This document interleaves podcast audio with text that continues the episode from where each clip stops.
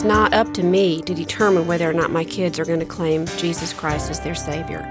But it is my responsibility to teach them and guide them and point them in that direction. But I've got to be in prayer all the time for my kids because God is ultimately the one that's going to change their hearts and help them to see with spiritual eyes and to hear with spiritual ears and to know what the truth is. And the way to do that is to be in prayer all the time for your kids.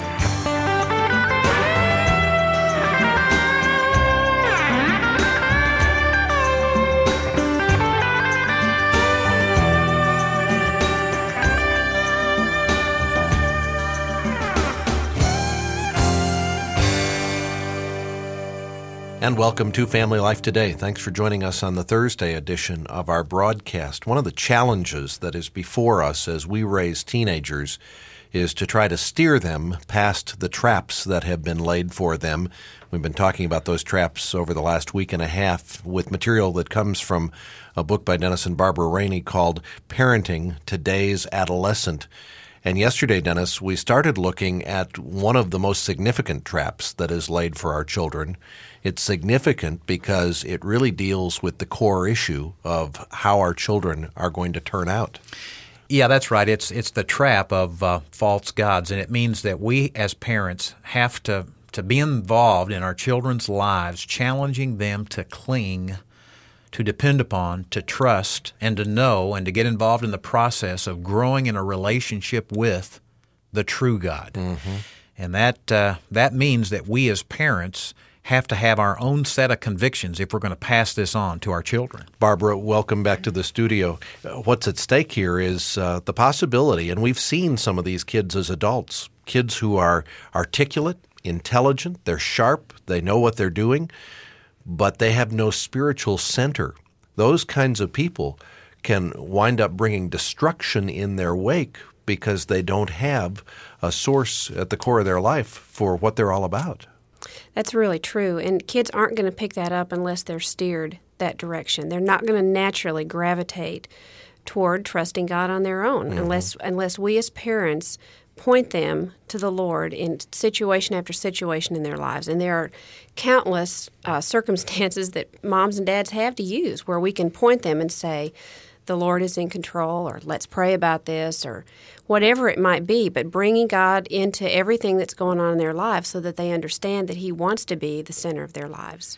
You know, I couldn't agree more. I think sometimes we forget a very basic assumption, and that's this God created the family, He is the originator, He designed it.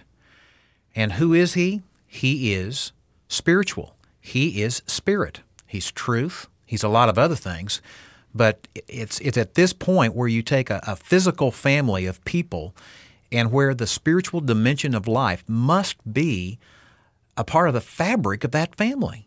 And so, to those moms and dads who listen to our broadcast on a daily basis, who are slugging it out in the trenches, all those little things you're teaching your children along the way to be obedient to God, to practice His presence, to obey Him, to, to, to, to get in the Scriptures, to learn to pray, you're training your child about how to live life as God designed it. And as you live life in front of them, showing them how it's done, that's the most powerful way that you can teach your children. And Dennis, the teenagers are so pivotal in this. I remember a youth group I was a part of when I was in high school, and it was popular. There were probably 70 to 100 kids coming every week for this youth group. And then I remember looking back five years later, and I was, mm-hmm. by the grace of God, still walking with him. Right. But most of the people who'd been part of that group had gone on to other interests this is a, a critical time that really shapes whether we're going to be about the Lord's business for the rest of our life or not. Uh, over the years, Barbara and I have done a lot of writing. I don't know that we have spent as much time on any single book as much as we spent on this one. Mm-hmm. And the reason is is the word you just mentioned, Bob, pivotal. Adolescence is a pivotal transition of life, and for um, for us as parents, we've got to realize that the job's not done. I, have I've seen this um, in the eyes of parents at our family life parenting conferences around the United States. A lot of parents think by the time their child is 13, 14, 15, or 16, It's over. It's done. It's finished. It's not, though. It is absolutely not done. In fact, I believe the teenage years give us one of the most profound windows. Just like you said, Bob, it's that pivotal time where parents must seize the opportunity these last days and hours you spend with that teen before they're off on their own. And you do lose your influence at mm-hmm. that point.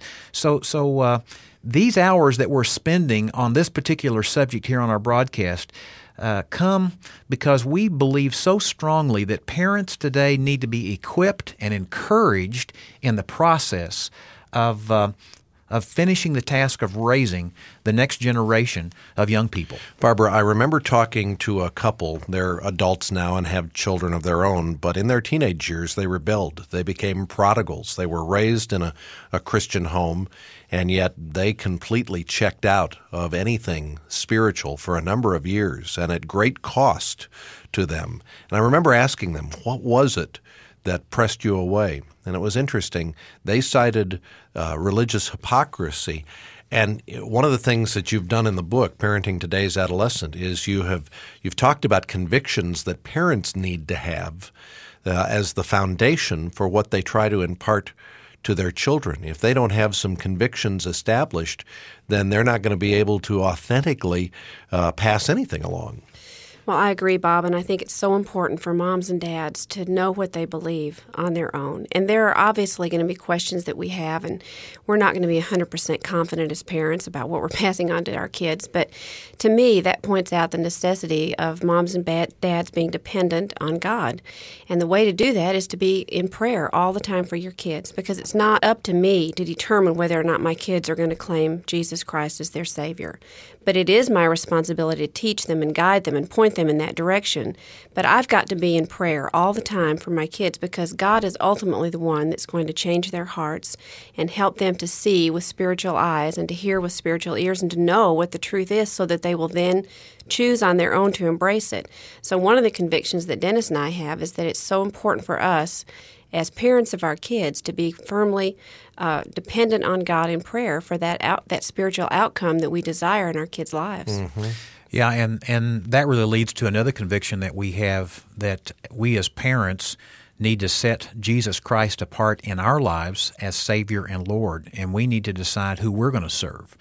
Uh, over in Deuteronomy chapter 6, as the nation of Israel was being formed, um, verse 4, God says to them, Hear, O Israel, the Lord our God, the Lord is one.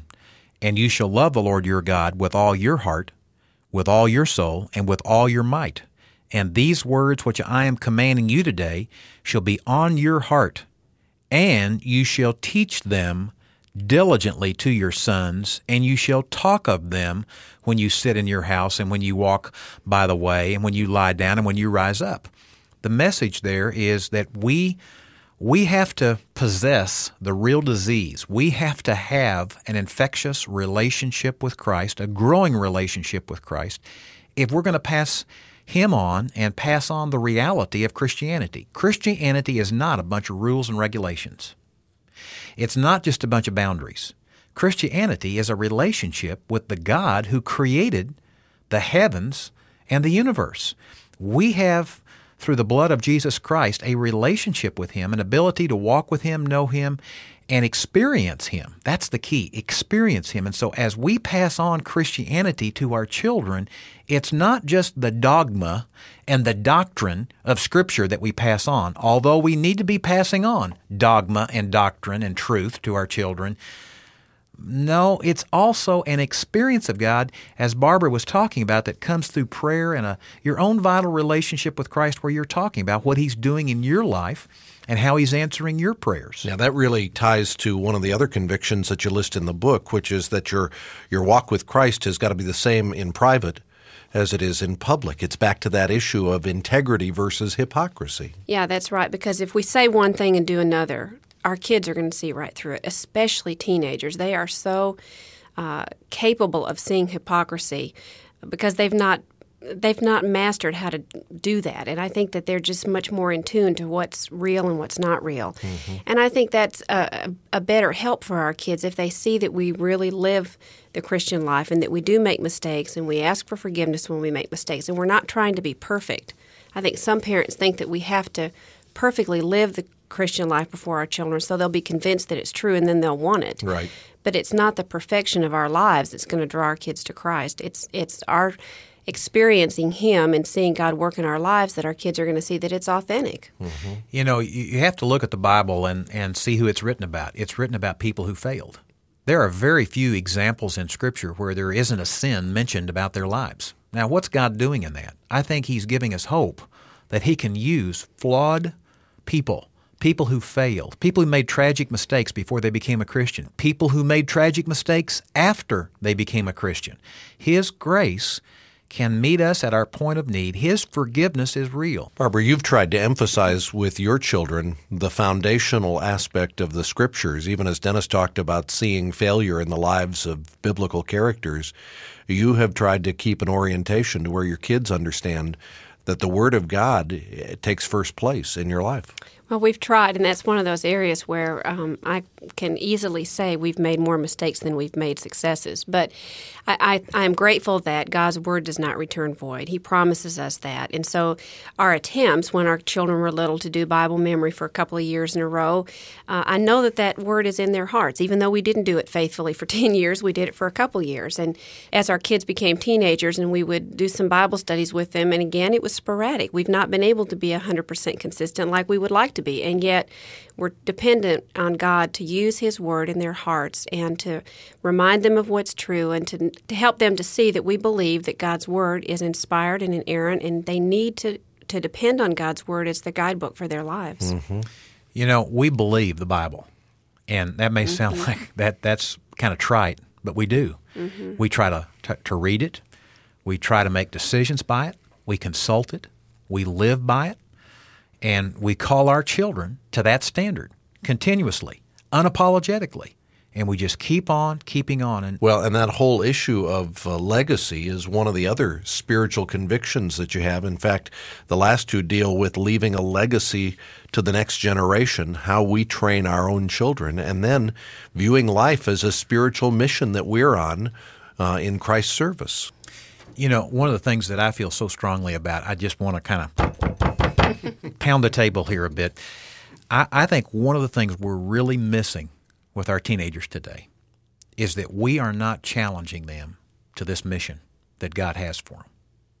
We're we're just kind of letting them ooze into the culture, just kind of go to school, kind of leave our home. We need to send them. We need to give them a mandate of a mission, and it comes from the Scripture. Ephesians two ten says, "We are His workmanship, created in Christ Jesus for good works." that he prepared beforehand that we should walk in them. As Barbara said, God's got a plan for every life. And what teenager doesn't need to know that he is an ambassador for Jesus Christ? He represents Christ today at his school. He needs that to survive the culture. If you don't give your child a sense of that spiritual mission, then he's going to pick up the mission or the direction or the aimlessness of the culture. And that's why, as Christian parents, I think we've got to raise the bar. We've got to raise the standard. We've got to get back to the scripture and what it talks about here of giving our, our children a sense that they're investing in eternity. Mm-hmm. Not when they become adults someday, not when they grow up and, you know, serve in a church or something. Today, now, they can impact people where they live, their peers, their friends, their school that going and praying around that flagpole, that's a big deal. Mm-hmm. And that's a part of what God wants for every teenager. Barbara, what have been the elements of your strategy for making sure your kids understand the lordship of Christ, the importance of the scriptures, the, the importance of prayer, um, having a mission, looking toward the next generation? How have you practically worked that out with your kids? Well, practically, we've done a, just a lot of stuff at home by by praying with our kids on a very regular basis, by pointing them to the Scripture in circumstances that they face in their lives, by uh, reminding them of verses that they know and looking them up with them and doing Bible studies. All of those kinds of things have been a real integral part of our daily life in raising our kids. But we've also been dependent on others and other resources to help our kids catch that vision because I want our kids to know that there are other people besides mom and dad who believe this.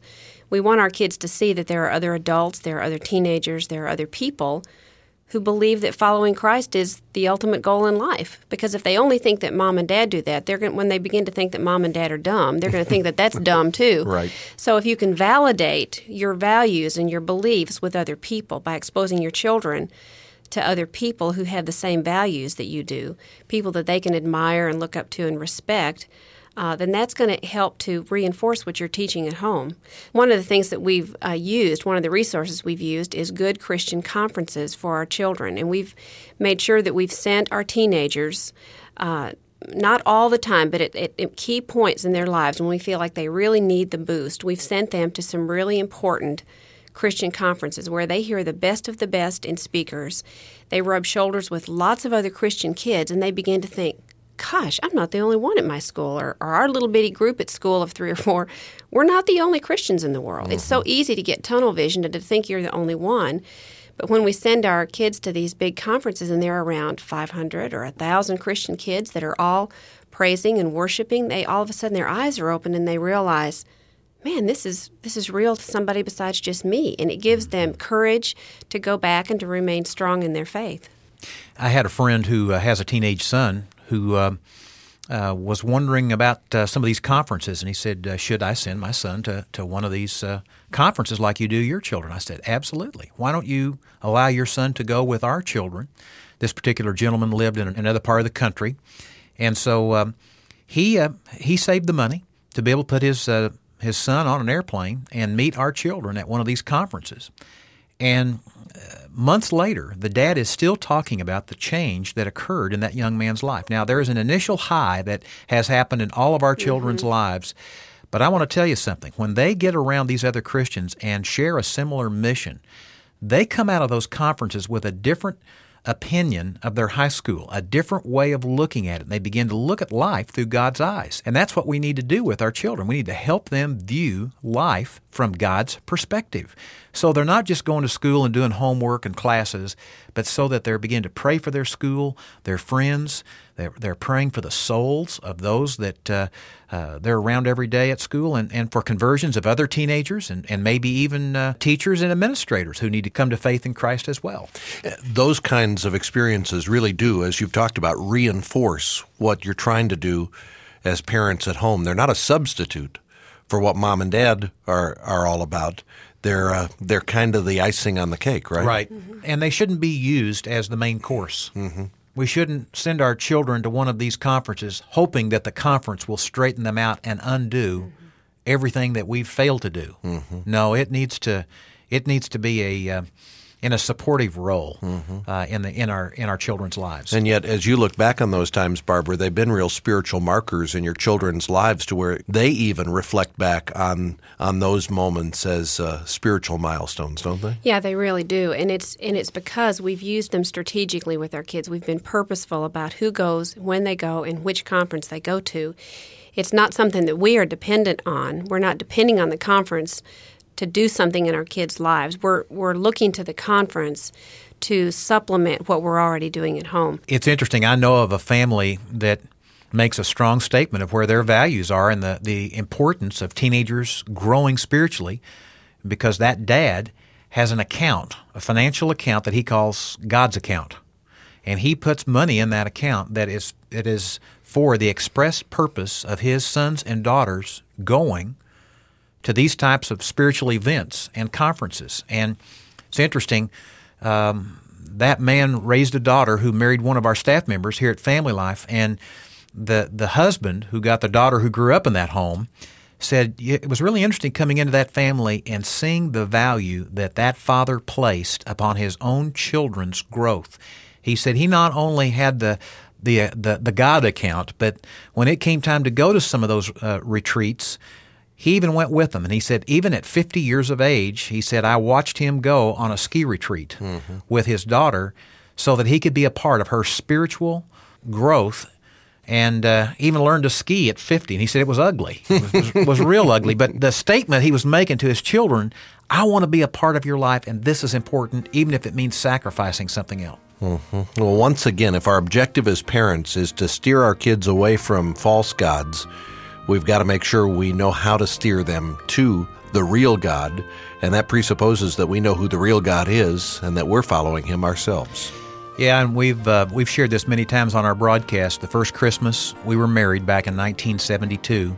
Before we gave any gifts to each other, Barbara and I got in separate rooms in our little home there where we lived in Boulder, Colorado, and we wrote out a title deed of our lives, giving God ownership of anything we had at that point and anything we ever hoped to have as individuals and as a couple. And I look back, Bob, to that spiritual decision of setting Christ apart as Lord of our lives and giving Him ownership, yielding the, the title deed of our lives to Him as uh, the beginning point of raising teenagers.